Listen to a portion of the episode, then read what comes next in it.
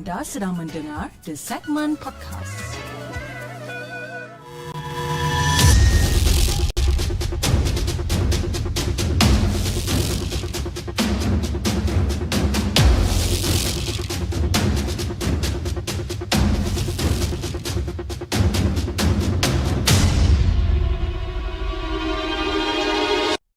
أعوذ بالله من الشيطان الرجيم بسم الله الرحمن الرحيم.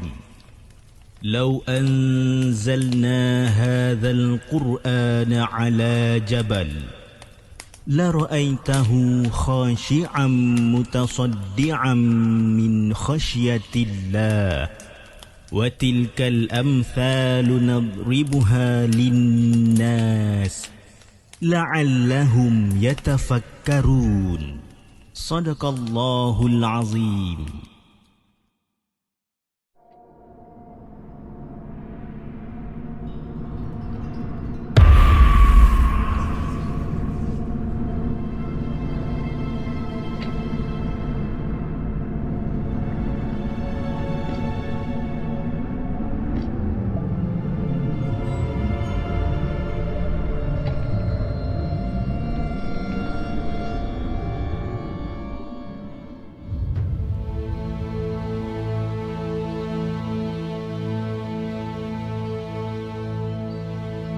Hello guys, Assalamualaikum. Welcome back to the segment. Apa khabar guys? Saya harap anda semua dalam keadaan sihat dan hari ini 15 hari bulan September. Bertemankan saya sekali lagi dalam satu lagi rancangan Markas Puaka di mana kita akan berkongsikan tentang kisah-kisah seram yang telah dihantar ke the segment dan juga yang mana yang telah kita ambil daripada blog-blog tempatan. Apa khabar guys? Okey, malam ni kita ada lebih kurang dalam tujuh cerita yang kita nak ketengahkan pada malam ni. Tapi sebelum kita mulakan dengan kita punya penceritaan pada malam ni seperti biasa saya ingin mengucapkan ribuan terima kasih kepada anda yang dah hadir di kedua-dua platform yang kita ada di saluran TikTok dan di saluran Merah pada malam ni. Dan antara yang terawal pada hari ini kita ada Syamir, Kak Aina selaku moderator, Nur Rohani Sumokraft, Ahmad Fakri, Fido Dido, uh, Lia Channel, Nuris, kita ada Izzuddin Zaki, Nazmi, Nor Norazian dan di saluran uh, TikTok kita ada uh, Melissa. Kita ada siapa lagi ni? Uh, Syazwan Hussein uh, Akmal Lizam Jets Jamie uh, Mr Shinobi Shah Muhammad Hafiz Abdullah Cik Malut dan ramai lagi. Alhamdulillah. Ok guys tujuh cerita malam ni dan jom kita bacakan kisah kita yang pertama kisah yang dihantarkan oleh Aman. Jom kita dengarkan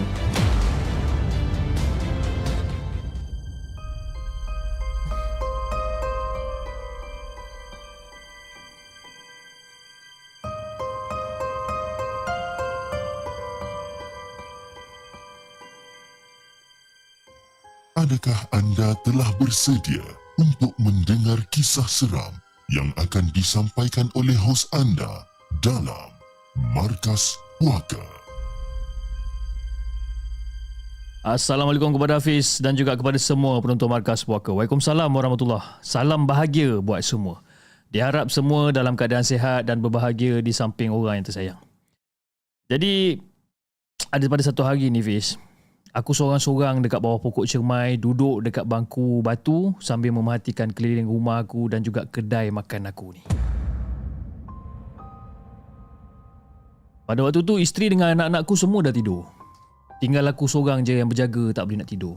Kan? Mata tak nak pejam kata orang.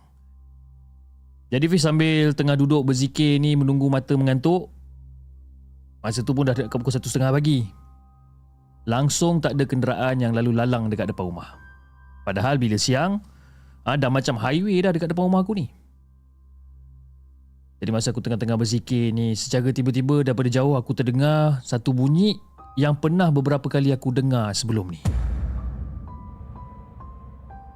Bunyi seperti macam bunyi besi-besi kecil yang berlaga sesama sendiri macam kecing kecing kecing kecing kecing kecing. Dengar bunyi ni. Tapi bunyi ni dia tak adalah macam tanda-tanda telinga aku berdesing ke ataupun meremang tak ada. Dan bunyi ni makin lama makin dekat. Dan tiba-tiba eh masa aku dengar bunyi ni aku teringat pernah ada orang cerita kalau dengar bunyi-bunyi benda macam ni berkemungkinan benda ni adalah bunyi hantu jerangkung Fiz.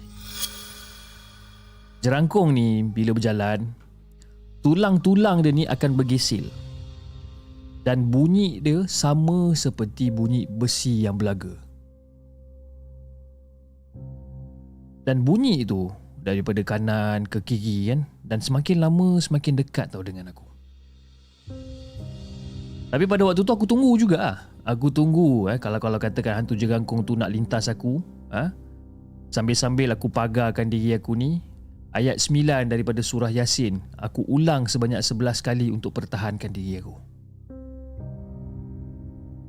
Setakat ni aku belum pernah jumpa lagi jerangkung ni. Tapi bila bunyi itu makin lama makin dekat, aku sendiri boleh nampak jerangkung tu berjalan sama seperti macam manusia yang yang biasa berjalan. Sama. Lenggok berjalan dia tu sama. Cuma beza dia Fiz. Beza dia adalah seluruh tubuh dia ni adalah tulang aja. Aku tak nak dekat dengan dia ni. Takut kena ludah dia ni. Dan kata orang, ludah dia ni macam berbisa. Dia boleh jadi kudis tokak kalau orang yang kena ludah dia ni. Dan aku nampak benda ni lalu dan dia berlalu macam tu je tanpa menoleh ke arah aku pun. Yang aku ni pula bila aku nampak benda ni lalu aku tak naklah ganggu dia.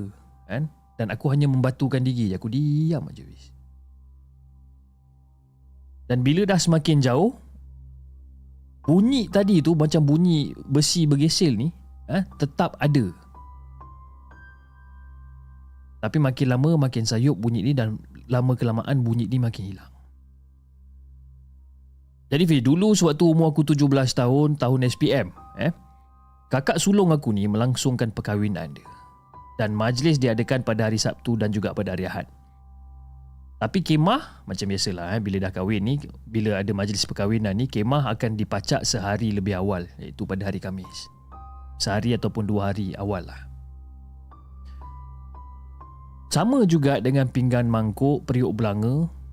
Ha? Kita orang akan standby daripada hari Khamis tu juga. Dan pinggan mangkuk semua ni diletakkan di bawah rumah tu Fiz. Dan kebetulan pula rumah abah aku ni adalah rumah kayu tinggi lah. Kan? Jadi senanglah orang nak menyewakan apa senanglah orang yang menyewakan barang tu letak barang-barang dorang ni dekat bawah rumah. Jadi untuk keselamatan pinggan mangkuk tu mesti ada yang menjaga dia. Takut didatangi oleh anjing ha? dipijak-pijak oleh anjing ataupun dijilat pinggan mangkuk tu kan kita tak tahu. Jadi tugas keselamatan tu adalah menjaga barang-barang ni dan akulah orang yang ditugaskan untuk menjaga benda-benda ni. Nak harapkan adik-adik aku, orang ni masih kecil lagi masa tu. Tak apalah, aku tak kisah pun. Jadi pada malam tu, malam Jumaat bermulalah tugas aku ni. Aku duduk dekat pangkin yang abah buat ha, dengan ubat nyamuk dekat uh, dekat empat penjuru ni. Tidurlah aku seorang-seorang dekat bawah rumah menjaga pinggan mangkuk berbekalkan parang tapik. Ha, parang pendek yang bersarung kan dan juga lampu suluh bateri 6 jadi aku tengah lepak bawah tu tengah tidur lebih kurang dalam pukul 2 pagi macam tu aku terjaga bila nyamuk dah banyak bunyi dekat telinga aku ni Kan? Tapi bila aku tengok ubat nyamuk, ubat nyamuk masih elok menyala ni. Cakap, eh jahat betul nyamuk-nyamuk ni kan. Jenis yang tak makan saman agaknya. Jadi aku pun buka baju aku masa tu aku kibas-kibas nyamuk ni. Jadi Fiz, masa aku tengah mengibas-ngibas nyamuk ni, aku dengar ada satu bunyi yang agak aneh daripada jauh.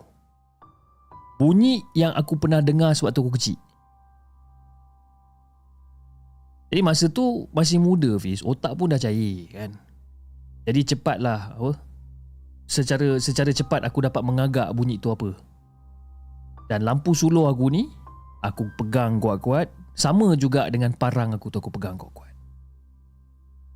Dan aku dengar kecing-kecing. Kecing-kecing. Kecing-kecing.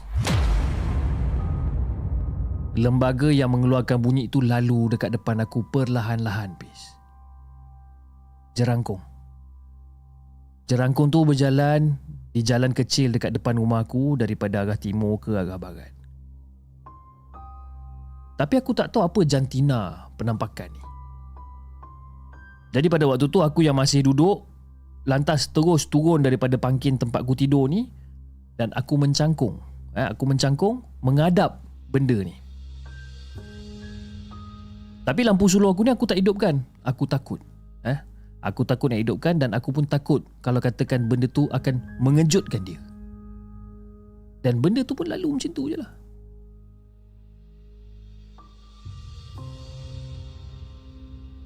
Jadi mungkin jerangkung yang aku nampak tu Adakah mungkin jerangkung yang sama? Tak tahu kenapa kan? Setiap kali kalau dia muncul pun Dia cuma akan melintas je dekat depan rumah Belum pernah lagi kita orang ni bertegur siapa lah Fiz kan?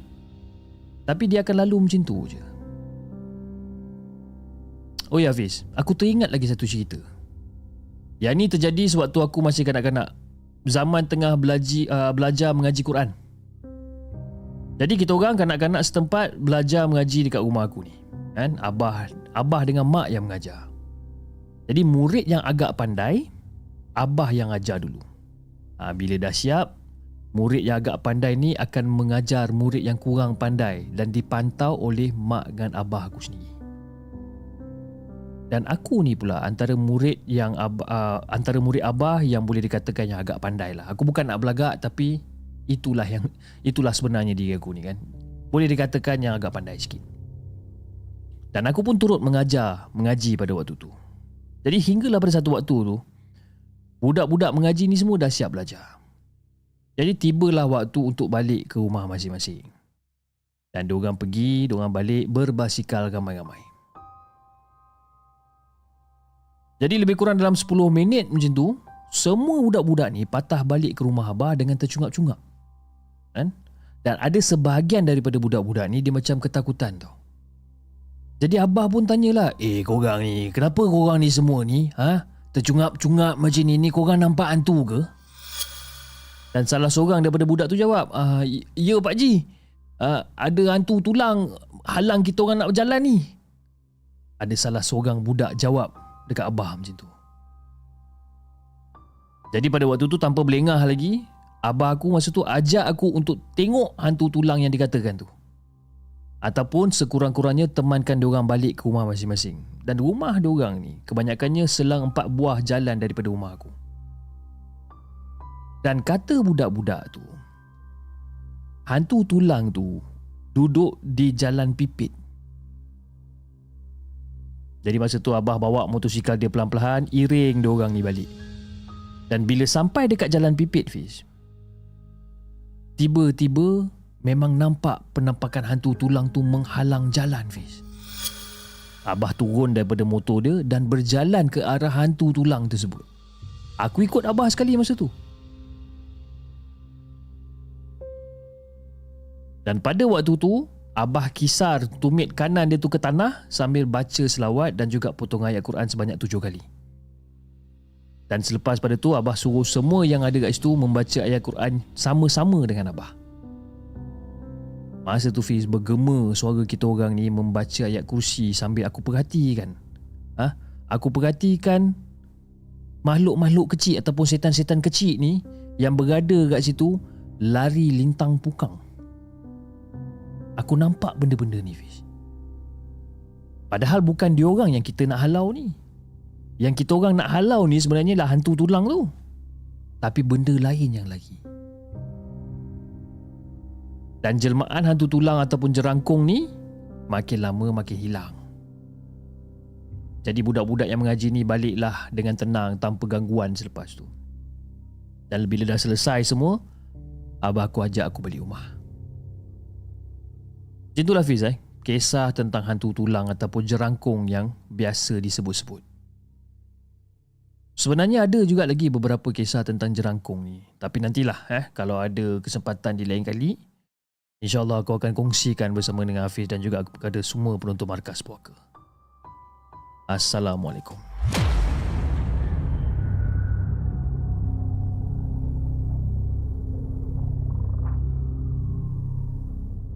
Jangan ke mana-mana. Kami akan kembali selepas ini dengan lebih banyak kisah seram.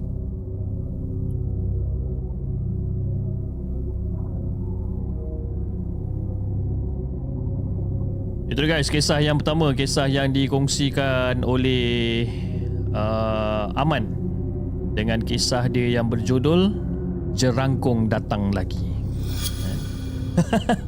Jerangkung datang lagi kan tiba-tiba saya bila saya baca tulisan ataupun nama tajuk dia Jerangkung datang lagi ni tiba-tiba saya dalam kepala otak saya bermain satu satu tagline dendang datang lagi ha, tiba-tiba tak tahu kenapa saya teringat benda tu pula kan. Saya nak baca jerangkung datang lagi tapi duk baca duk, duk terngiang-ngiang dekat dalam kepala otak saya ni dendang datang lagi. Okey, jom kita bacakan kisah kita yang kedua. Kisah yang dikongsikan oleh Siti Fairuz jom kita dengarkan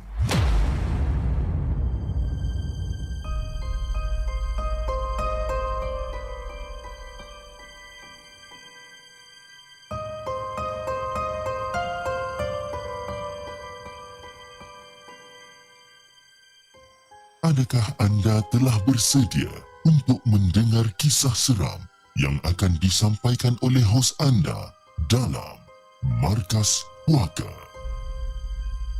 Oh, Tora datang lagi eh? Oh, bukan Dendang datang lagi eh? Bolehlah eh. Doh, Tora datang lagi dengan permainan jongkang jongkit terbalik macam tu eh. Assalamualaikum kepada Hafiz dan juga kepada semua penonton Markas Puaka. Waalaikumsalam warahmatullahi Okey Fiz, kisah ni sebenarnya dah lama terjadi kan. Waktu tu baru habis belajar dan juga ditugaskan sebagai pembantu fellow di sebuah universiti di selatan tanah air. Jadi program uh, jati diri ni dibuat untuk mahasiswi je. Jadi camp jati diri ni di Ulu Kenas, Perak. Eh, tempat dia memang betul-betul dekat dengan Sungai Perak. Dan kita orang dah dipesan uh, untuk jaga mulut masing-masing.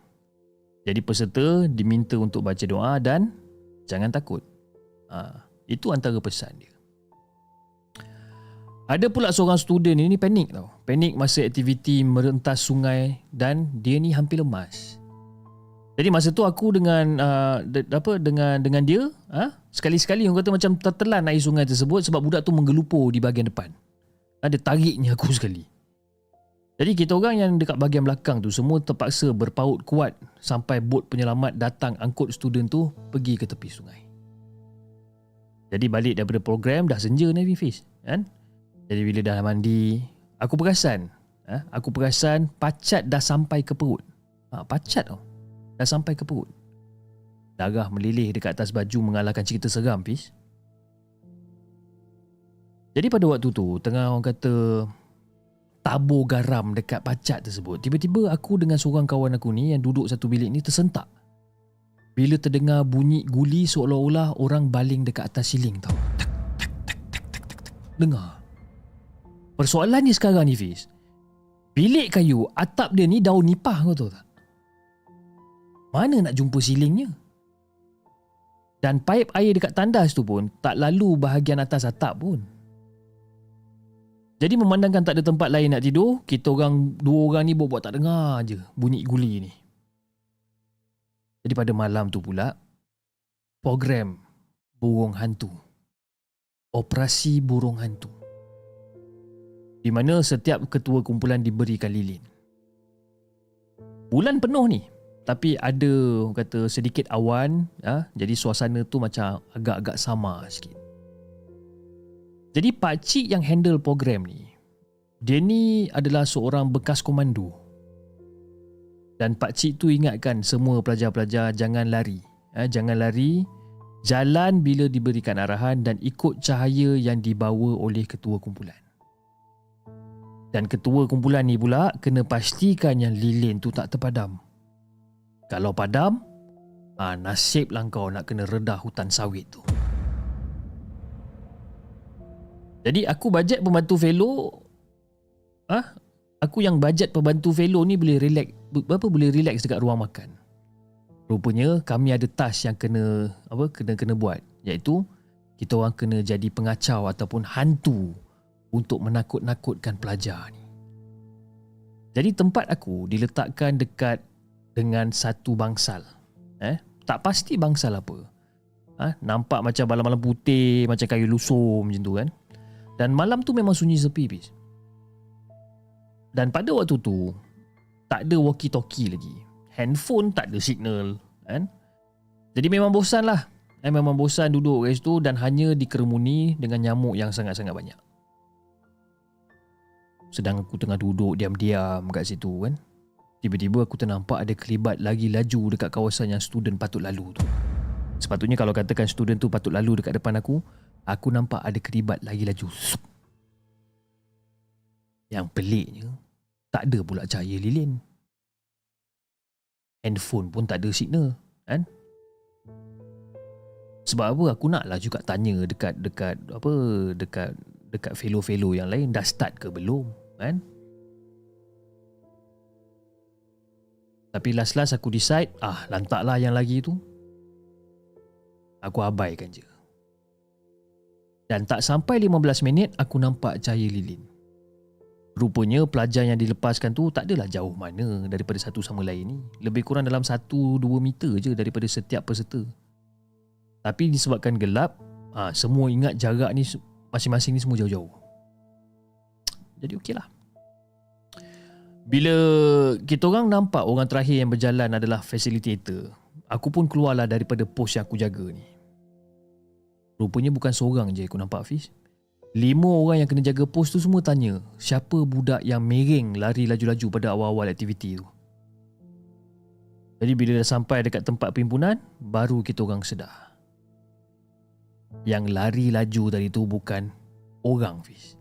Adalah sesuatu benda yang lain. Jadi memandangkan ramai saksi nampak lebih daripada seorang masa aktiviti tu, maka head count dibuat. Dan ketua facilitator pernah cerita apa cerita pernah je bilangan jadi terlebih masa buat head count. Ha? Sampai dia sendiri sound supaya jangan melawak kan. Tapi masa nak balik bilangan peserta kurang satu pula. Jadi keesokan pagi itu hari gerak hari gerak balik ke universiti. Dan semua dijamu uh, dengan nasi putih dan juga lemak umbut pisang hutan. Tapi aku tak tahulah apa kena dengan aku masa tu eh. Tambah nasi sampai tiga kali tapi tak kenyang-kenyang. Isi umbut pisang hutan tu pun macam daging manis. Kan? Sikit lagi nak masuk tupperware bawa balik habis. Jadi masa masa masa masa aku tengah makan tu, eh, tengah-tengah tengah makan semua, makcik yang masak tu kata nak cari umbut pisang hutan ni, eh, dekat kawasan tu kena jaga-jaga sebab kalau rumpun pingsan uh, rumpun pisan pula dah. Kena jaga-jaga sebab kalau rumpun pisang hutan tu cantik, daun dia tak koyak dan pokoknya terlebih sihat, ha, jangan ambil. Sebab apa? Sebab orang kampung percaya kawasan tu bukan saja didiami oleh manusia tapi juga didiami oleh golongan jin ataupun bunian. Jadi kalau terambil tak tahu apa jadi. Mungkin hilang ataupun mungkin sesat tak balik dekat dalam dunia manusia. Sampai hari ni Fish, Aku masih mencari-cari masak lemak umbut pisang sesedap tu. Malangnya aku belum jumpa. Jadi itulah pengalaman aku yang tak apa-apa nak seram ni. Ya, yang aku nak kongsikan dengan Hafiz. Dan juga semoga kita semua berhati-hatilah. Tak kira di mana saja kita berada. Assalamualaikum.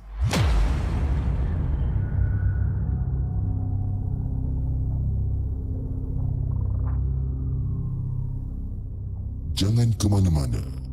Kami akan kembali selepas ini dengan lebih banyak kisah seram.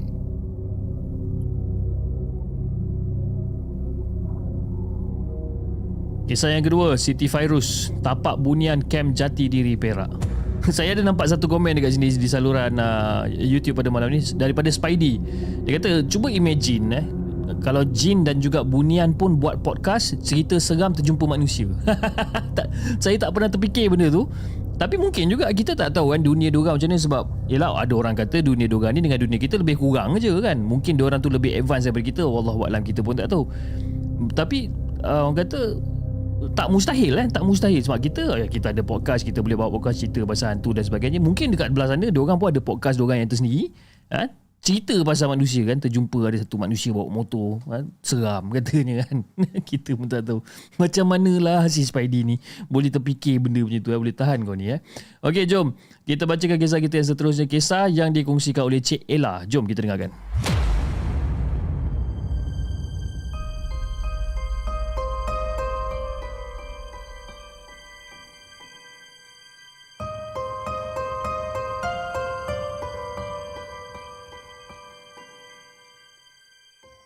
Adakah anda telah bersedia untuk mendengar kisah seram yang akan disampaikan oleh hos anda dalam Markas Puaka? Assalamualaikum kepada semua penonton The Segment. Waalaikumsalam warahmatullahi Okey, kisah yang aku nak kongsikan ni adalah daripada pengalaman sendiri yang berlaku 2 tahun lepas di mana saya disihir oleh bomoh orang asli. Dan ini adalah pengakhiran cerita ni. Dan maaf disebabkan cerita ni sangat panjang dan terpaksa dibahagikan kepada dua bahagian. Dan ini adalah sambungan dia. Okay Fiz. Macam aku ceritakan lah eh. Selepas sihir santau dihantar berkali-kali ni. Ada juga aku hubungi beberapa perawat lain untuk minta bantuan. Tapi diorang ni tarik diri disebabkan diorang tak mampu untuk bantu disebabkan permainan racun yang paling berbisa. Dan ketika tu Aku redha aku tawakal je. Aku terus bertahan sambil berdoa Sambil aku mengumpulkan segala tenaga dan juga kekuatan yang ada ni. Aku pasrah Dan aku berdoa ni. Aku mohon petunjuk daripada Allah Berikan aku jalan untuk aku kembali pulih Dan dapat membantu merawat orang kembali. Jadi Fiz dengan segala kudrat yang aku ada ni Aku bangun Aku solat tengah-tengah malam Aku mohon dengan sesungguhnya berilah aku petunjuk. Jadi pada pada waktu pagi menjelang pagi itu aku cuba untuk hubungi seorang teman teman rapat aku ni. Dan aku ceritakan pada dia apa yang berlaku dan dengan harapan dapatlah pertolongan daripada dia. Jadi aku pun telefonlah dia. Assalamualaikum. Ah, ni aku ni Ella. Eh ni aku nak tanya kau sikit uh, tolong aku boleh tak? Uh, aku boleh rawat diri aku sendiri cuma aku perlukan pertolongan lah. Aku perlukan tangan yang ekstra. Itu je aku nak minta tolong sangat-sangat. Ha? Untuk bantu jaga laluan aku supaya tak diganggu waktu proses aku mencabut segala racun-racun yang bisa ni. Boleh tak? Baiklah. Ah, boleh, boleh. InsyaAllah, insyaAllah.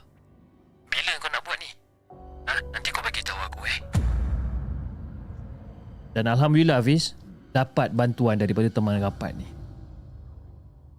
Dan masa tu aku tak tak terdaya lah. Aku tak terdaya nak tahan sakit yang semakin parah ni. Dan kali ni memang aku nekat. Apa nak jadi, jadilah. Sebabkan apa tau? Sebabkan ajal maut ni semua Allah yang tentukan.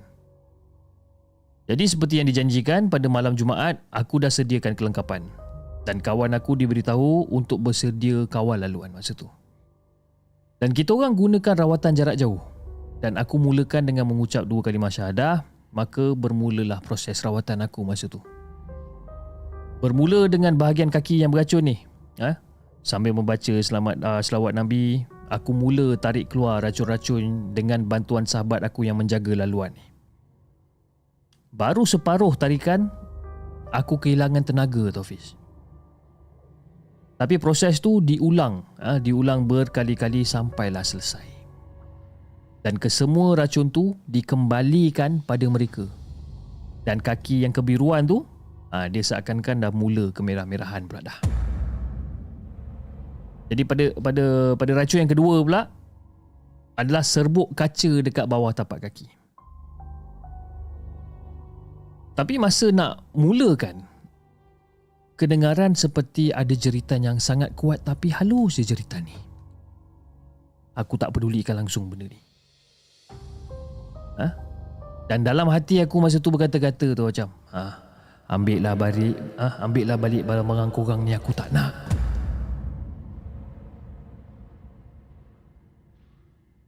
Tapi Fish Proses rawatan kedua ni sangat-sangat menyakitkan tau Menitik air mataku semasa aku sapu keluar sepihan kaca daripada tapak kaki ni Bukan tu je Aku uh, Aku terpaksa menghentakkan kaki agar benar-benar sepihan-sepihan tu keluar. Jadi setelah aku yakin tak ada lagi sepihan-sepihan kaca selepas aku dah ulang tiga kali menyapu tapak tangan aku dekat kaki ni, maka kain yang dijadikan alas tu aku angkat. Aku angkat eh, kain yang aku jadikan alas dekat kaki aku tu aku angkat. Aku angkat sambil tu aku berkata-kata pada kain tu. Pulanglah, pulanglah ke tempat asal kau ni. Jadi dengan berkat la ilaha illallah Aku pun terus hembus dekat kain tu Dan sejurus aku hembus Kali ni aku terdengar lagi jeritan bertambah ha, Bertambah kuat Diserta dengan Maki-makian Dan seperti biasa Bunyian tu halus je dekat telinga Tapi kuat lah Tapi macam dekat telinga aku je yang aku boleh dengar Berserta dengan maki-makian Fiz jadi dengan air bacaan Yasin tujuh mubin yang disediakan lebih awal, aku minum dan sapu kepada bahagian yang sakit tu. Dan bahagian lain seperti muka dan kepala serta dua belah tapak tangan pun aku sapukan juga. Dan Alhamdulillah sakit tu beransur hilang.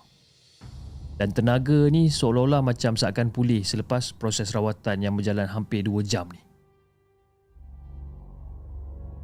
Jadi lepas pada tu, Aku dan juga kawan baik aku tu tutup laluan pagar agar kita orang dapat berehat lebih kurang dalam 30 minit sebelum meneruskan rawatan ni lagi. Jadi setelah selesai berehat, kali ni kita orang beroperasi semula sama seperti awal. Kali ni racun yang ketiga iaitu miang buluh dekat belakang badan. Masa tu aku cuba tau untuk tarik keluar tapi tak lepas disebabkan terlalu banyak. Jadi rotan kayu semampu mega aku gunakan untuk memukul bahagian belakang aku ni bagi memastikan semua miang-miang tu ter- uh, tertanggal. Sakit ke? Dah tentu sakit Fiz. Terasa kulit belakang aku ni seolah-olah macam disiat-siat. Tapi aku teruskan juga. Ha? Sambil-sambil berzikir tanpa putus aku teruskan juga melibas-libas ha? dekat bahagian belakang aku ni. Jadi setelah rasa tak ada lagi miang buluh, aku gunakan semburan uh, aku gunakan semburan air yasin di bahagian belakang badan aku ni bagi tutup laluan. Maka miang buluh yang berterabur dekat atas kain yang aku alas ni, aku tiup kembali kepada mereka buat kali yang ketiga. Dan masa aku tiupkan buat kali yang ketiga ni Fiz, Kali ni aku terdengar suara seolah-olah macam seakan-akan menangis dan juga kesakitan. Dan aku teruskan rawatan di bahagian dada dan juga di tekak aku ni dengan menggunakan air putih ataupun air air suam, air biasa yang telah dibacakan ayat Quran lalu aku minum air ni. Dan setelah terasa air tu macam sampai dekat bahagian dada sampai ke perut ni, aku mula menolak kembali naik ke dada dan membawa ke tekak. Dan pada waktu tu aku muntah Fish. Muntah aku ni berintikan gumpalan rambut dan serbuk putih seakan-akan kaca. Aku muntahkan dekat atas kain yang aku alas ni. Lagi sekali aku tiupkan kembali. Sama seperti tiupan-tiupan aku yang awal. Dan terdengar lagi jeritan kesakitan ni. Dan kali ni terasa dada aku ni sejuk tak ada lagi rasa macam panas terbakar tak ada. Jadi Fiz, di bahagian terakhir ni, bahagian terakhir ni selepas aku dapat berehat seketika ni, aku mulakan dengan bacaan selawat Nabi sebanyak tiga kali dan aku tarik dan rentap rambut aku ni ke atas. Aku rentap rambut aku ni ke atas. Dan masa tu aku terasa macam melayang tau. Seolah-olah seperti ada sesuatu yang keluar daripada kepala aku ni. Dan masa tu mata aku terus rasa ringan, rasa terang je mata aku ni.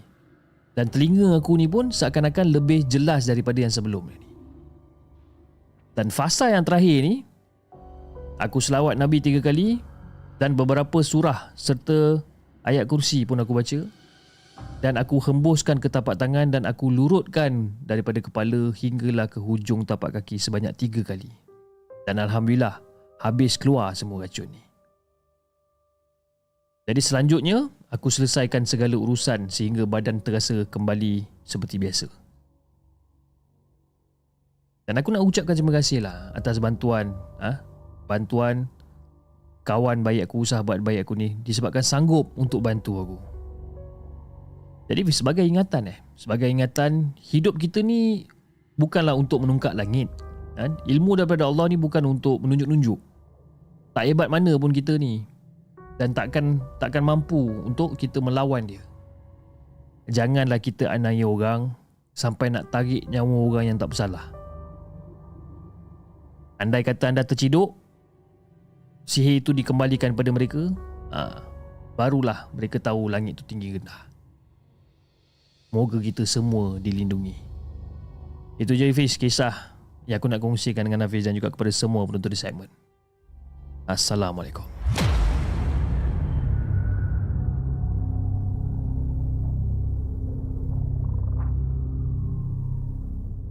Jangan ke mana-mana. Kami akan kembali selepas ini dengan lebih banyak kisah seram.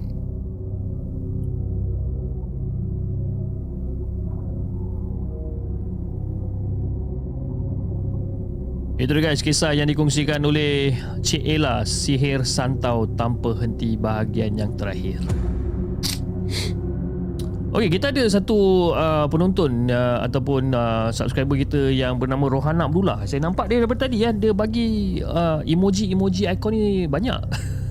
banyak. Uh, terima kasih ya, terima kasih kerana memberikan orang kata emoji-emoji ikon yang banyak pada malam ni kan. Tapi itulah saya harap penonton-penonton lain tak marah lah pada dia kan sebab dia tengah bagi emoji-emoji ikon ni. Uh, Rohana Abdullah mungkin boleh perlahankan sedikit lagu eh apa emoji-emoji ni takut nanti kan orang ramai pening kepala eh.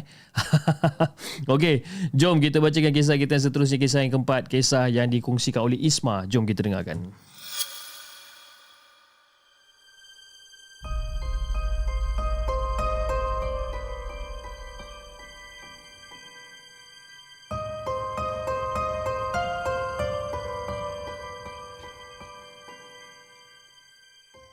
Adakah anda telah bersedia untuk mendengar kisah seram yang akan disampaikan oleh hos anda dalam Markas Puaka?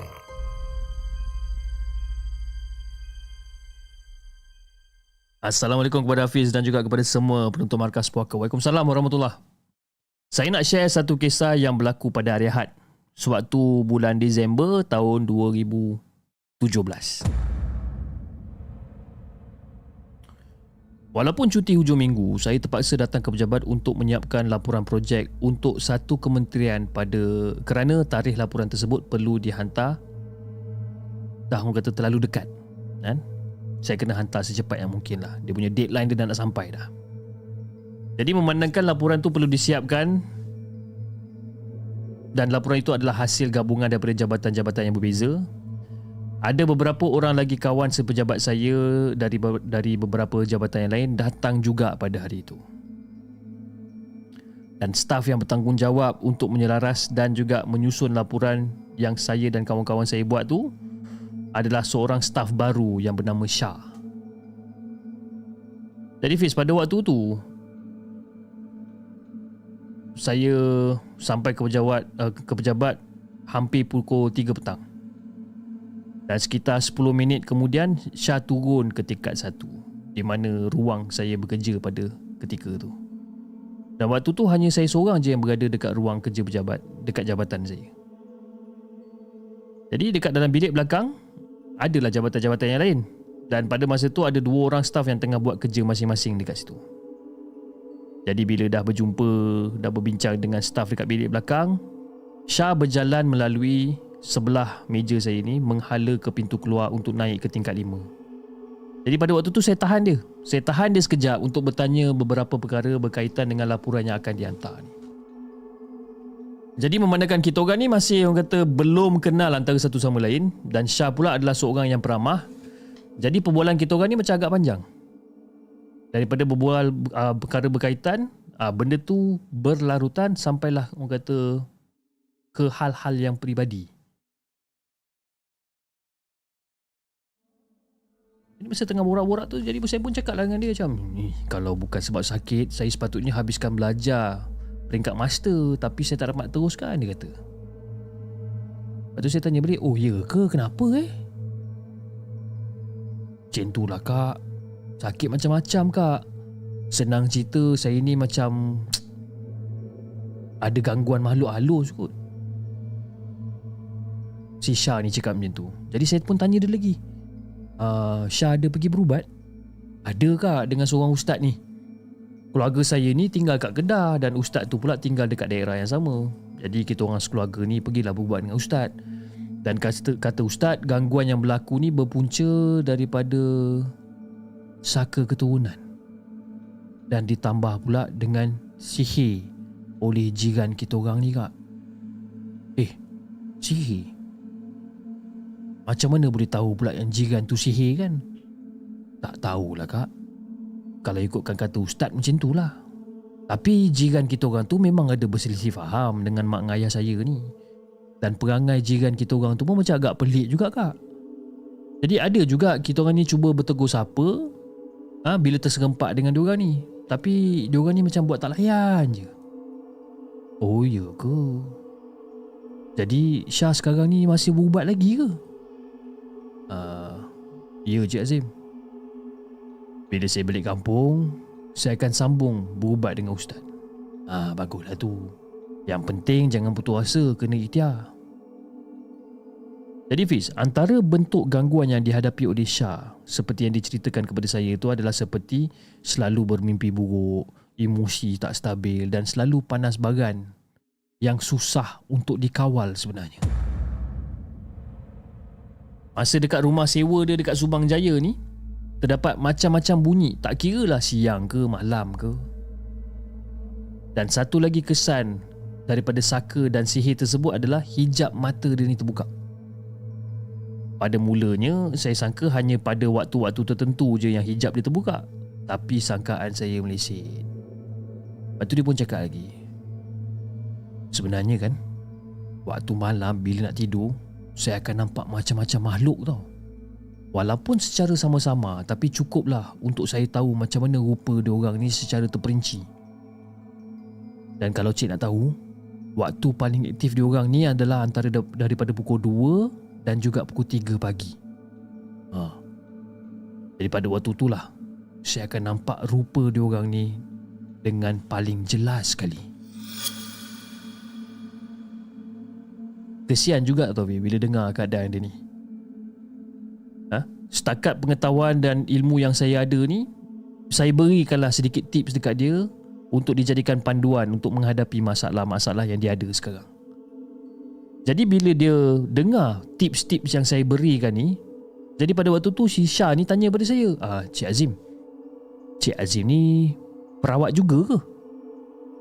Alah Syah tak adalah. Adalah sikit-sikit. Ah, kalau macam tu bolehlah kalau saya berubat dengan Cik Azim je tak? Eh, tak apa tak apa tak apa.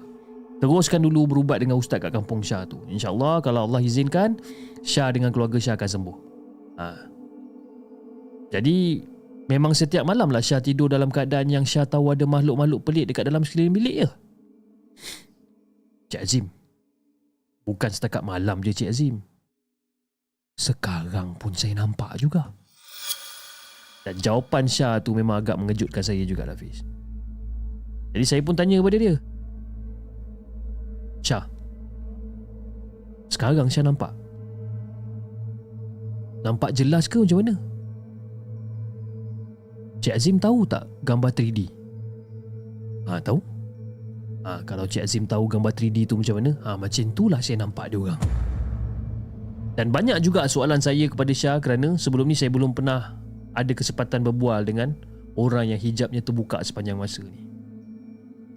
Lepas tu si Syah ni buka mulut lagi. Cik Azim sekarang ni yang ada dekat tengah-tengah ni, ha? yang dekat tengah-tengah ni, yang dekat tengah-tengah ni muka dia putih, mata dia merah, rambut dia panjang, baju putih. Dan gambaran yang diberikan oleh Syah ni saling tak tumpah macam gambaran seekor pontianak sebenarnya. Dan pada waktu tu saya dan Syah duduk di atas kerusi dalam jarak lebih kurang dalam 2 meter antara satu sama lain. Dan Syah kata makhluk yang dimaksudkan tu berada dekat tengah-tengah di antara kami berdua. Ha. Jadi bila selesai je Syah menggambarkan rupa rupa makhluk tersebut secara spontan saya bertakbir dengan suara yang agak perlahan seolah-olah macam berbisik sambil saya gerakkan sedikit jari-jari saya seperti gerakan menguis macam tu. Lepas tu saya tanya dia lagi, Syah, sekarang ada lagi tak? Oh, dah tak ada dah. Tapi yang lain pula ada ni. Ah, yang lain pula. Macam mana rupa dia pula kali ni?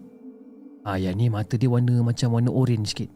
Ada darah meleleh daripada kepala dengan rambut dia. Dan saya pun ulangi apa yang saya lakukan kepada makhluk yang pertama tadi. Ah, sekarang ada lagi. Ah, Cik Azim, sekarang ni yang lain pula. Jadi makhluk yang pertama dan kedua tadi saya cuma halau mereka supaya menjauhkan diri dan juga saya lakukan secara spontan.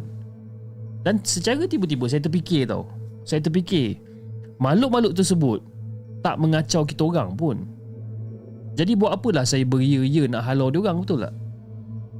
Dan makhluk yang ketiga ni saya biarkan. Dan sepanjang kita orang berbual kat situ, Syah bagi tahu pada saya banyak makhluk yang lalu lalang dekat tengah-tengah antara kami ni. Selain yang ada dekat sekitar kami dan juga yang berada dekat dalam ruang pejabat ni. Dan untuk yang kali terakhir, saya bertakbir dan gerak-gerakkan jari saya dengan perlahan, kononnya supaya Syah tak perasan lah. Tapi dia perasan juga. Cuma dia tak tahu apa benda yang saya tengah buat dan dia tak dia tak tahu apa benda yang saya tengah baca.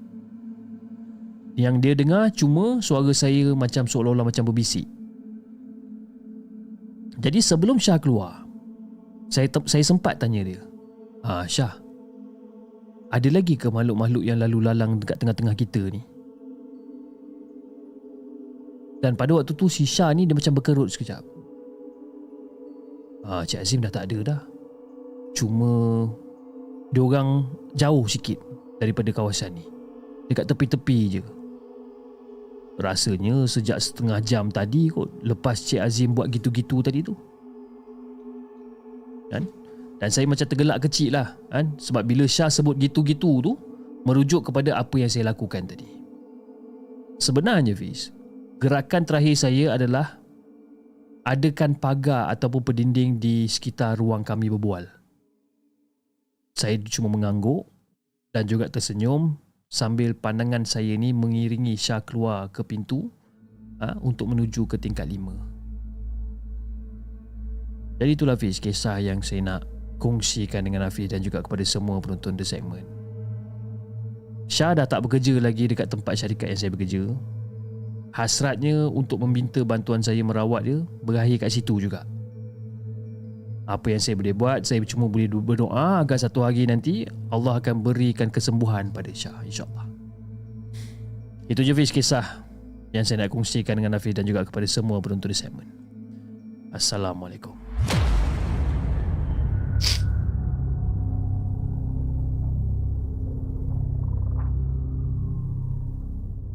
Jangan ke mana-mana. Kami akan kembali selepas ini dengan lebih banyak kisah seram.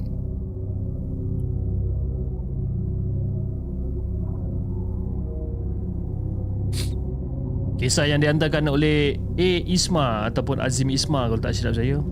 Kisah yang berjudul Saka Sihir dan Mata Tanpa Hijab. Okey, jom kita bacakan kisah kita yang seterusnya. Kisah yang dihantarkan oleh... Sekejap eh. Cerita malam ni panjang-panjang eh.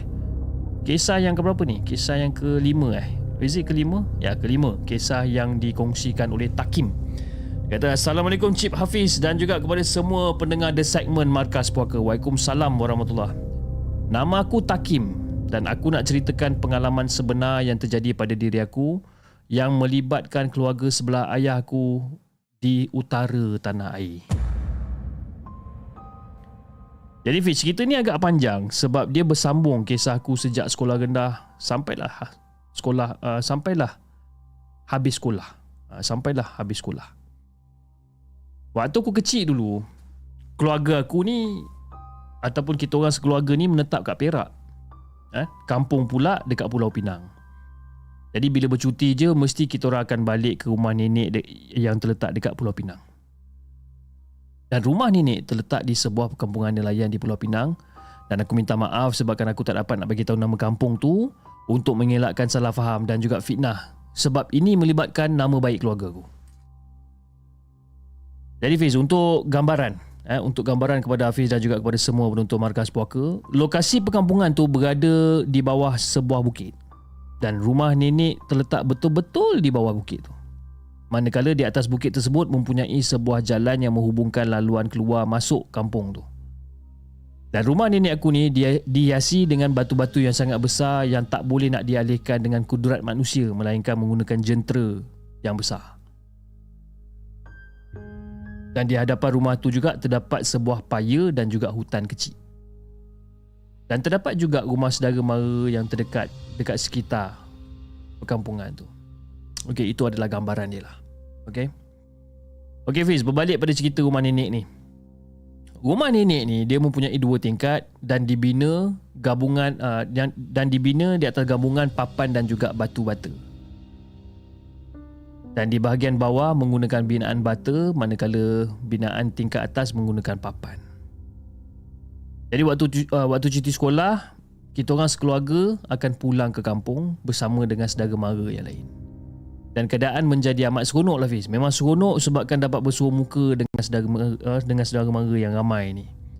Dan kita orang ni macam, yalah, bila saudara mara ramai ni, kita orang tidur merata tempat Fiz. Dan selalunya orang lelaki akan tidur dekat tingkat atas manakala orang perempuan akan tidur di bahagian lain lah. Jadi pada satu hari ni, saudaraku telah menceritakan kisah pelik dekat aku tau. Dia cakap malam tadi tu, ha, tombol pintu dimain-mainkan daripada luar. Ha, tahu kan tombol pintu yang jenis lama ha, yang ada pemegang panjang tu. Ha, dia bukan bukan tombol pintu bulat tau. Yang ada pemegang panjang tu. Ha, tombol pintu tu dimain berkali-kali. Dan juga ditolak beberapa kali dan pintu dan katanya pintu di tingkat atas akhirnya terbuka dengan sendiri pada waktu malam buta. Dan diorang semua ketakutan. Pi. Jadi bila aku dengar cerita daripada cousin aku ni aku macam macam nak tak nak percaya je. Ha? Sebab tak terjadi dekat aku lagi peristiwa pelik-pelik macam tu. Lagipun aku tidur dekat bahagian lain. Aku macam ya kan je lah apa benda yang diorang cerita ni. Jadi waktu berlalu dan pada satu kesempatan tu yang lain aku pulang ke kampung bersama dengan keluarga. Dan waktu tu aku berada dekat rumah bapa saudara aku yang berdekatan dengan rumah nenek. Dan waktu tengah hari tu aku sakit perut. Sakit perut aku sangat-sangat. Dan memandangkan ramai sangat orang dekat rumah bapa saudara aku ni, aku pilih untuk menunaikan ataupun melepaskan hajat aku ni dekat rumah nenek. Lagipun rumah nenek waktu tu agak clear sebab tak ada orang langsung kan. Jadi aku pun masuklah ke rumah tu tak adalah rasa apa-apa seram ke apa tak ada. Yalah waktu siang pun. Ha, bukannya malam. Jadi masa aku masuk rumah sebelum aku berjalan ke arah tandas tu aku terdengar macam ada bisikan di sebelah telinga aku tau. Dia ada macam bisikan macam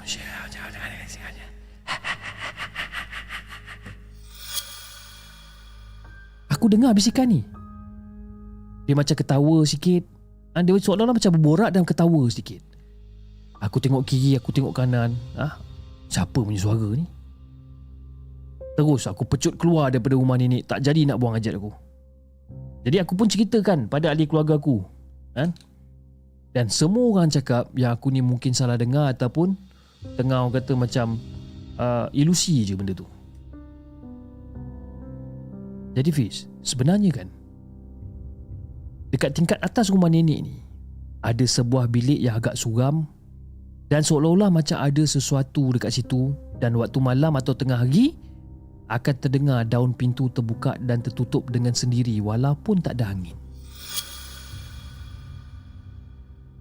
Bunyi guli jangan cakap lah Bis. hampir setiap malam akan ada je dengar bunyi guli ni bergerak. Memang kan ada.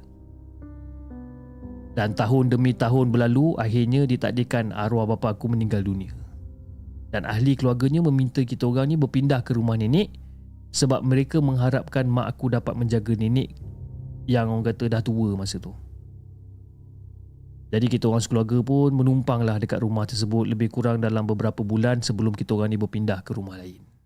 Jadi masa tu aku dengan adik aku tidur di bahagian atas rumah manakala mak dan juga adik perempuan aku tidur di ruangan bawah rumah.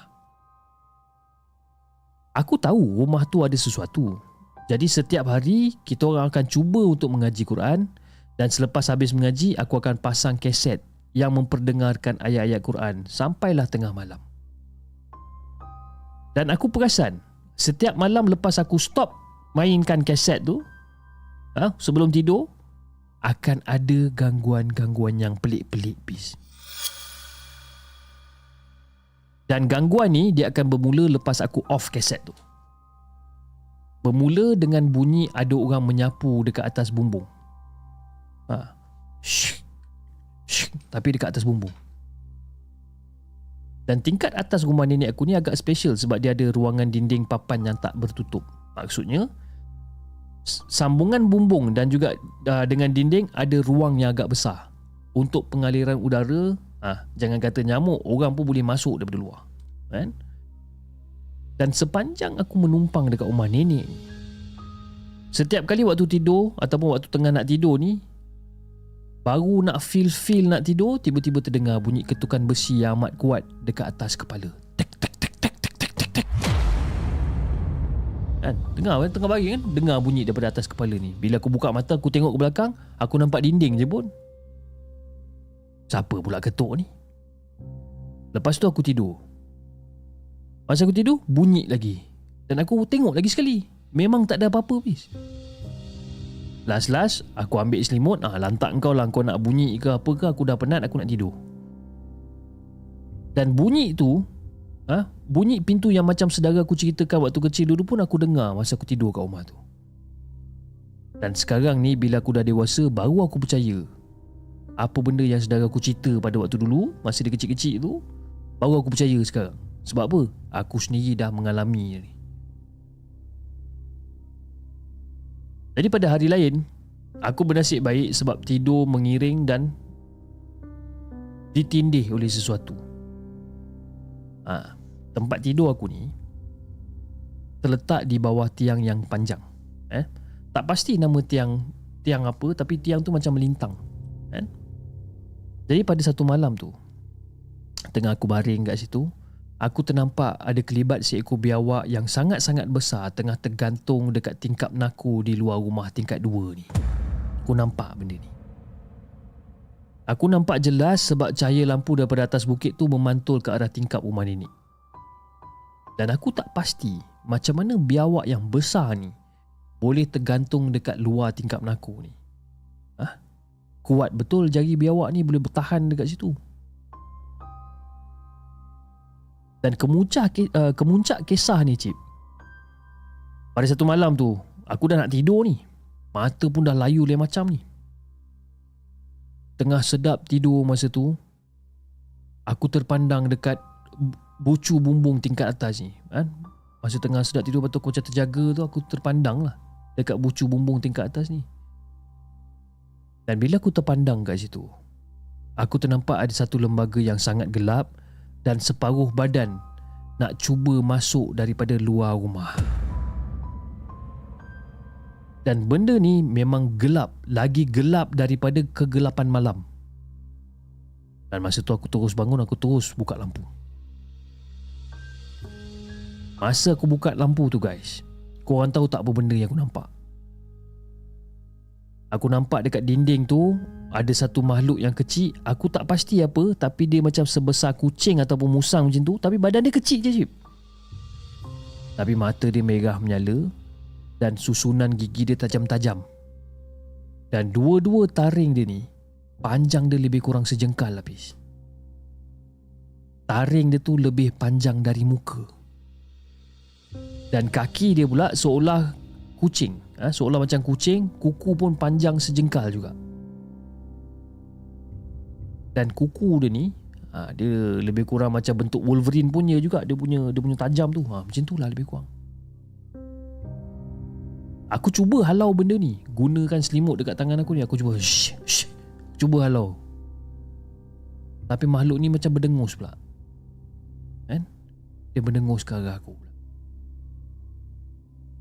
dan masa makhluk ni macam mendengus ke arah aku ni Sambil-sambil dia macam tengah standby tau Nak bergerak dan nak melompat ke arah aku. Dan aku tengok benda ni dia macam tak nak pergi tau. Dia masih kat situ je. Jadi pada waktu tu aku pun kejut lah adik aku yang tengah tidur tu ha, Untuk turun ke bawah Jadi dia yang dalam keadaan blur bangun-bangun ni kan ha, Tak tahu apa benda yang tengah terjadi ni Ikutlah turun bawah kan? Dan lebih kurang macam lepas pada 10 minit ha, Keadaan dah okey Aku naik aku naik balik ke atas dan aku sambung tidur. Jadi selepas peristiwa tu, kita orang sekeluarga telah berpindah ke rumah sendiri selepas rumah tu dah siap direnovate.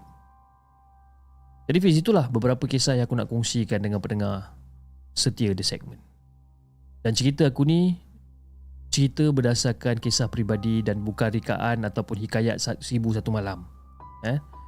Semoga cerita ni boleh dijadikan itibar kepada kita semua. Assalamualaikum.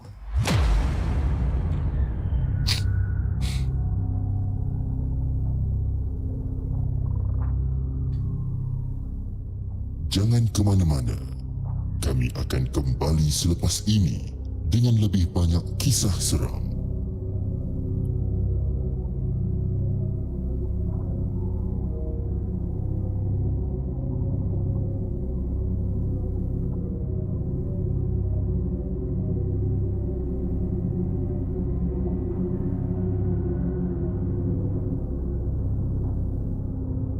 Okey guys, kisah yang ke lima. Kisah yang kelima, kisah daripada Takim gangguan rumah nenek. Okey, masa masa awal penceritaan saya tadi, saya katakan yang kita ada tujuh cerita malam ni eh. Saya minta maaf, saya tersalah kira, okey? Disebabkan dekat dalam uh, teks saya ni Dia tulis 1, 2, 3, 4, 5, 7 Nombor 6 hilang. Jadi kalau ikutkan pada kiraan yang betul Kita ada 6 cerita je malam ni. Saya minta maaf sangat-sangat. Okey sebelum kita bacakan kisah kita yang terakhir. Kisah, kisah yang terakhir ni agak panjang. Tapi sebelum kita bacakan kisah kita yang terakhir pada malam ni Saya ingin mengucapkan ribuan terima kasih Kepada anda semua yang masih lagi setia Menonton rancangan Markas Puaka pada malam ni. Dan juga terima kasih kepada yang telah menyumbang Melalui super sticker, super chat. Dan juga TikTok gift pada malam ni. Dan antara yang telah menyumbang daripada uh, Amar Hamzah. Terima kasih Amar di atas sumbangan super sticker yang telah anda berikan dan welcome. Welcome to Sang Saka. Ha, kan? Amar Hamzah telah menjadi new members of Sang Saka dan dia dia pun mem, telah memberi satu ha, satu the segment membership secara percuma kepada penonton yang bertuah. Dan juga kepada Lia Channel, welcome to Hantu Jepun tapi saya rasa dia baru renew membership dia. Terima kasih Kak, Kak Lia di atas uh, di atas kesudian akak untuk join Hantu Jepun. Dan uh, di saluran uh, TikTok kita ada sumbangan daripada Putri Emilia, kita ada daripada Semerah Padi, Muhammad Nur bin Udi, Melcraft, uh, Aben Nilam daripada Sang Kulux, Muhammad Hanafi, John Jenin, Shazwan Hussein, Akmalism, Jamie, Akad Ninja Hattori, Azharul Akmal, Chicolit Trilogy, Chu Alls, Jets, Lokman, Mr. Ah, sampai ke Lokman je kan Mr. Shinobi tak ada. Okey, terima kasih di atas sumbangan yang telah anda berikan melalui TikTok gift pada malam ini. Si tukang cerita pun ada malam ni. Alhamdulillah dah setahun rupanya ya kejap aja kan. kan? Okey, saya minta maaf sangat-sangat kalau katakan uh, hari ni saya punya suara macam tak berapa nak jelas and then you know hidung sok stress sok stress saya sebenarnya tak berapa sihat malam ni eh uh, badan dah start nak macam dah demam uh, saya punya tekak pun dah start bengkak sebenarnya okey jom kita bacakan kisah kita yang terakhir malam ni kisah yang di dikongsikan oleh Farel. Jom kita dengarkan.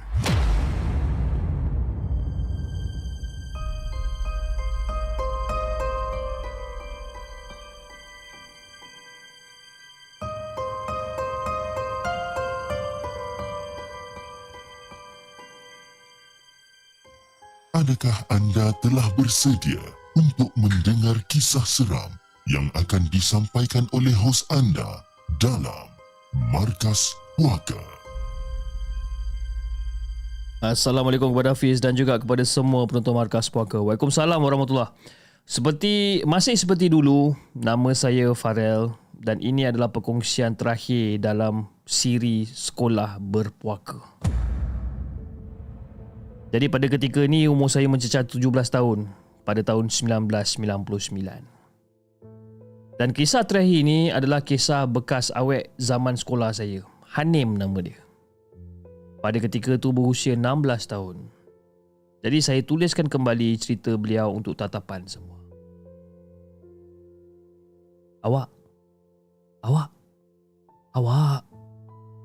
Jadi pada waktu itu saya tersenyum sambil memandang Abang Farel. Boleh tak kalau kita minta sesuatu?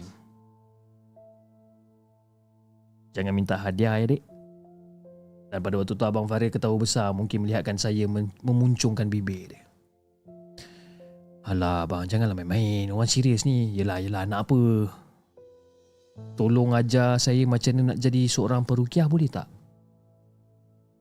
Kenapa nak belajar pula? Saya faham kenapa Abang Farel keberatan untuk mengajar saya menjadi seorang perukiah. Saya faham akan risiko seorang perukiah tu. Sebagaimana yang telah diterangkan oleh Abang Farel, saya faham. Dan saya faham ayat yang Abang Farel baca adalah sama dengan apa yang kita semua baca. Yang berlainan dia adalah iktikad dan juga niat kita sebelum membaca ayat-ayat tersebut. Dan kemungkinan juga semua ini adalah salah silap saya sendiri pada satu ketika dulu. Abang Farel rasa takut Ha, sekiranya saya belajar, saya akan menjadi sombong dan gilakan nama sertakan wang ringgit. Dan sekiranya saya belajar, saya dengan Abang Farid risau itikat saya akan terpesong buat kali yang kedua. Kenapa terpesong? Ingat tak cerita Abang Farel tentang Oija? Ketika saya masuk tingkatan satu kat sekolah ni, saya dan juga beberapa rakan lain bermain uh, bermain uja selama, uh, secara sembunyi-sembunyi dekat dalam kelas. Pada masa tu Abang Farel masuk ke kelas kami bersama dengan Abang Ustaz dan juga Abang Atan menyebabkan jari-jari kami ni terlepas daripada papan ujar tersebut. Dan rakan baik saya pun bermain pada ketika itu. Dan secara tiba-tiba dirasuk oleh makhluk yang kami ajak berbual menggunakan ujar sebentar tadi. Dan dengan segera Abang Faril dan juga Abang Atan merukiahkan rakan saya. Dan Alhamdulillah sembuh. Dan Abang Faril bertanya ha, kepada kami, kenapa kita orang main benda ni? Dan dengan lantang saya menjawab bahawa Ujar tu adalah satu permainan yang selamat jika tak diganggu sebegini rupa. Diganggu oleh Abang Farel, diganggu oleh Abang Ustaz dan juga diganggu oleh Abang Atan. Habis teruk masa tu kita orang kena marah dinasihatkan oleh Ustazah Salwa dan juga Abang Ustaz selepas tu. Yang, yang si Abang Faril ni pula asyik memandang je ke arah saya. Malu betul saya masa tu. Dahlah muka basah dengan air mata.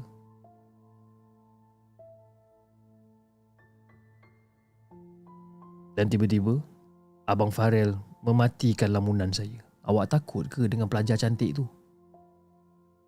Saya ngangguk. Saya mengangguk dan Abang Farin mula mengajar saya beberapa istilah keagamaan dan juga amalan-amalan yang saya patut ketahui dan juga hafal. Jadi pada malam tu, saya berjalan sendiri menuju ke arah tandas di hujung Aspuri disebabkan nak buang air. Dan keadaan di sekeliling, uh, di sekeliling asrama dah lama sunyi sepi. Semua pelajar puteri dah pun lena di ulik mimpi dah. Jadi hati saya ni secara tiba-tiba macam berdegup kencang. Apabila hidung saya ni tercium bau yang sangat-sangat wangi daripada arah depan saya. Segera saya baca ayat pendinding sebagaimana yang diajar oleh Abang Faril pada waktu tu. Dan masa tu saya berbisik de- dekat dalam hati semasa saya baca ha, ayat pendinding tu Masa tu saya berbisik dekat dalam hati. Eh, harap-harap apa benda yang aku baca ni berjaya lah. Jadi setibanya saya dekat pintu tandas. Kedengaran bunyi air pancuran dekat dalam kubikel bilik mandi yang paling hujung. Jadi masa saya dengar bunyi air mandi ni Saya macam rasa lega lah Sebab masih ada lagi pelajar putri yang mandi pada waktu tu Dan hidung saya terhidu bau wangi yang sangat-sangat kuat Bau wangi semerbak tau Memenuhi ruangan tandas tu Dan terdetik dekat hati saya Apakah jenama shampoo yang digunakan oleh pe- pelajar yang tengah mandi ni? Sebab apa masa tu saya teringin sangat nak memiliki bau yang wangi tu. Dan saya pun mula berangan. Hai, kalaulah saya wangi, mesti Abang Farel makin sayang kat saya kan? Masa saya tengah bercakap seorang-seorang tu Fiz. Perlahan-lahan ah ha, tersenyum seorang-seorang masa tu. Jadi semasa berada dekat dalam tandas, bunyi air panc- pancuran tu pun berhenti dan keadaan mula jadi sunyi sepi. Dan saya cuba dengar betul-betul ah bunyi orang yang membuka pintu dan juga keluar daripada bilik mandi ni tapi masih lagi tak kedengaran. Jadi setelah selesai membersihkan diri, saya pun keluar daripada tandas dan melangkahkan kaki ke arah sinki. Dan di hujung sinki, saya terlihat seorang pelajar putri yang sangat cantik sedang berdiri kaku melihat cermin pada waktu tu. Saya tengok dia. Kenapa tak dengar bila dia keluar? Dan pada waktu tu, saya basuh tangan sambil menjeling ke arah pelajar putri tersebut. Dan dia masih lagi berdiri kaku kat situ. Dan saya cuba untuk perhatikan wajah dia ni daripada pantulan cermin. Sebelah muka je yang kelihatan. Manakala, uh, manakala sebelah lagi tertutup dengan rambut dia yang panjang. Dan setelah lama ataupun setelah agak lama memerhatikan pelajar putri tersebut, saya rasa macam heran sikit. Ini disebabkan saya tak pernah melihat pelajar putri tersebut sebelum ni. Jadi dengan hati yang berbelah bagi ni, saya pun buka lah mulut pergi tanya dekat dia. Uh, awak, awak tingkatan berapa? Dan pelajar tu masih lagi mendiamkan diri. Tapi jelas, eh, nampak dengan jelas kelihatan pelajar tu macam tersenyum sedikit. Jadi pada waktu tu saya macam mengeluh sambil-sambil tutup paip air. Ya. Dan semasa tu, lepas saya dah tutup paip air, saya pun pusingkan badan saya menghadap kepada pelajar tersebut, uh, pelajar tersebut dan tanya lagi sekali kat dia. Awak, saya tak pernah nampak lah awak sebelum ni. Awak baru masuk ke ni? Dan pelajar puteri tersebut masih lagi mendiamkan diri. Dan benda ni membuatkan saya bosan tau. Jadi saya pun okey lah, whatever lah, malas nak fikir. Saya pun pusing dan terus melangkah ke arah pintu. Jadi setelah kaki kanan saya berada dekat luar tandas, saya terdengar seperti ada orang sedang menggunting sesuatu tau. Jadi saya pandang ke belakang. Dan masa saya pandang ke belakang, saya macam agak terkejut sebabkan pelajar yang saya tegur tadi tu tengah gunting rambut dia. Dia nampak macam oh, Astaghfirullahaladzim Sambil-sambil urut dada masa tu. Eh hey, awak ni buat aku takut je lah. Dan saya pun terus tinggalkan tandas tersebut Dengan langkah yang laju. Jadi Fiz Lebih kurang dalam 10 langkah ke depan macam tu Saya terdengar hilayan yang sangat kuat Daripada arah tandas tadi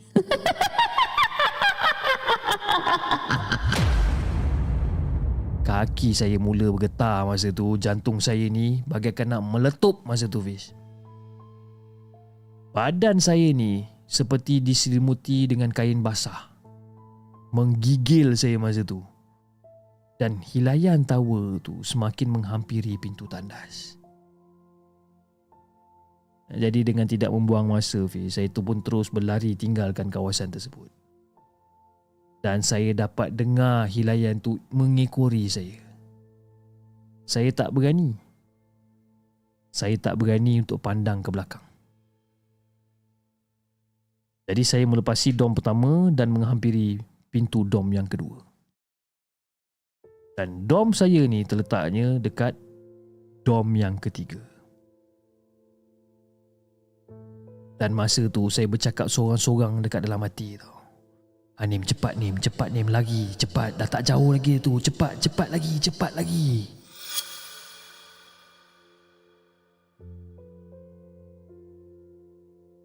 Dan secara tiba-tiba Pintu dom yang kedua tu terbuka dengan luas.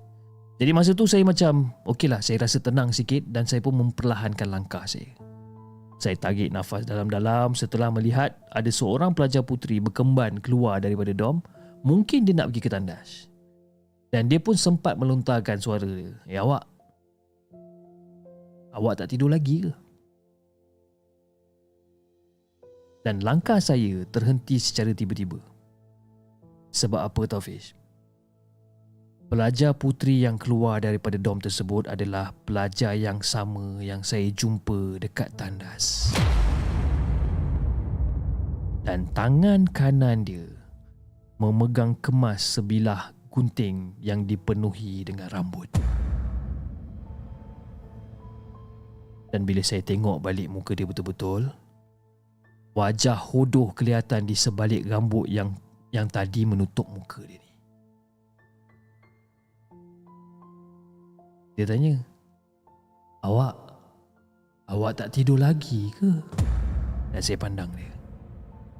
Dan masa saya nampak wajah hodoh dia, dia senyum kat saya. Dan lepas dia senyum kat saya, dia ketawa lagi sekali.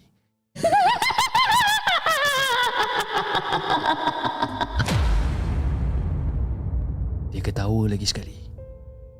Hilau, hilayan tawa yang halus keluar daripada mulut jelmaan tu. Menyebabkan saya menggigil lagi sekali. Dan dengan perlahan jelmaan tu melangkah ke arah saya sambil menghunuskan gunting ke arah saya. Saya menjerit sekuat hati. Dunia saya ni jadi gelap. Dan pada keesokan harinya tu gempa satu aspuri akibat beberapa pelajar puteri menjumpai saya terbaring dekat koridor dengan baju yang koyak rabak. Dia orang segera ha, panggil Ustazah Salwa ni dan baringkan saya dekat atas katil. Dan Ustazah Salwa ni berpesan kepada semua pelajar aspuri agar tidak bagi tahu sesiapa akan kejadian yang berlaku dekat diri saya ni. Jadi setelah sedar daripada pengsan, saya bercerita kejadian malam semalam kepada Ustazah Salwa ni sambil menangis. Dan pada petang tu, Abang Farel memanggil saya untuk berjumpa seperti selalu. Dan saya berasa agak lega kerana tak ramai yang mengetahui kejadian malam tadi. Dan saya yakin Abang Farel pun tak tahu tentang kejadian tu. Jadi dekat tema- ah, dekat tengah-tengah taman, Abang Farel sedang menunggu saya dengan tersenyum kecil masa tu. Dan saya balas kembali senyuman tu dengan perasaan yang berbunga-bunga. Assalamualaikum awak. Dan Abang Faril masih lagi tersenyum sambil membuat isyarat seperti sedang menggunting. Awak ni dah kenapa? Abang Faril cakap macam tu. Awak ni dah kenapa? Ha? Awak ni dah kenapa?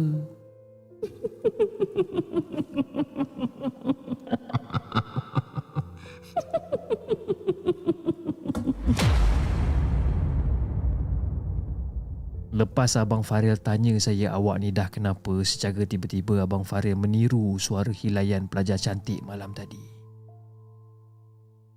Degupan jantung saya ni semakin kencang Akibat soalan yang dilontarkan oleh Abang Faril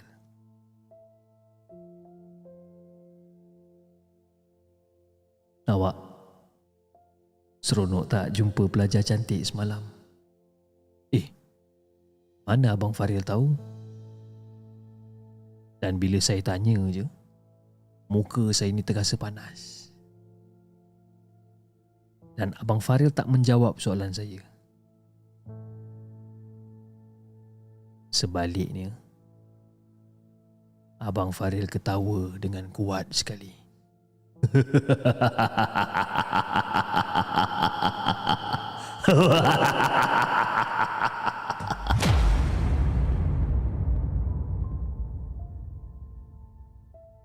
Maka berakhirlah siri sekolah puaka daripada saya.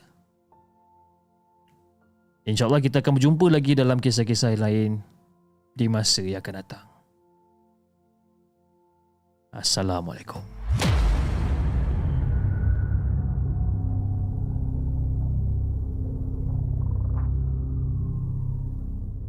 Jangan ke mana-mana. Kami akan kembali selepas ini dengan lebih banyak kisah seram.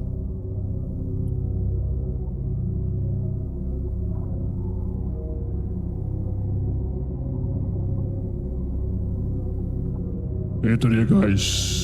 Kisah Kisah seram yang kita Kongsikan pada malam ini. Enam kisah seram Yang kita nak kongsikan kepada anda malam ini. Dan saya harap Malam-malam anda Akan dihantui. Terima kasih Terima kasih kerana menonton rancangan Markas Puaka. Dan insyaAllah, kita akan berjumpa lagi. kita akan berjumpa lagi di lain episod.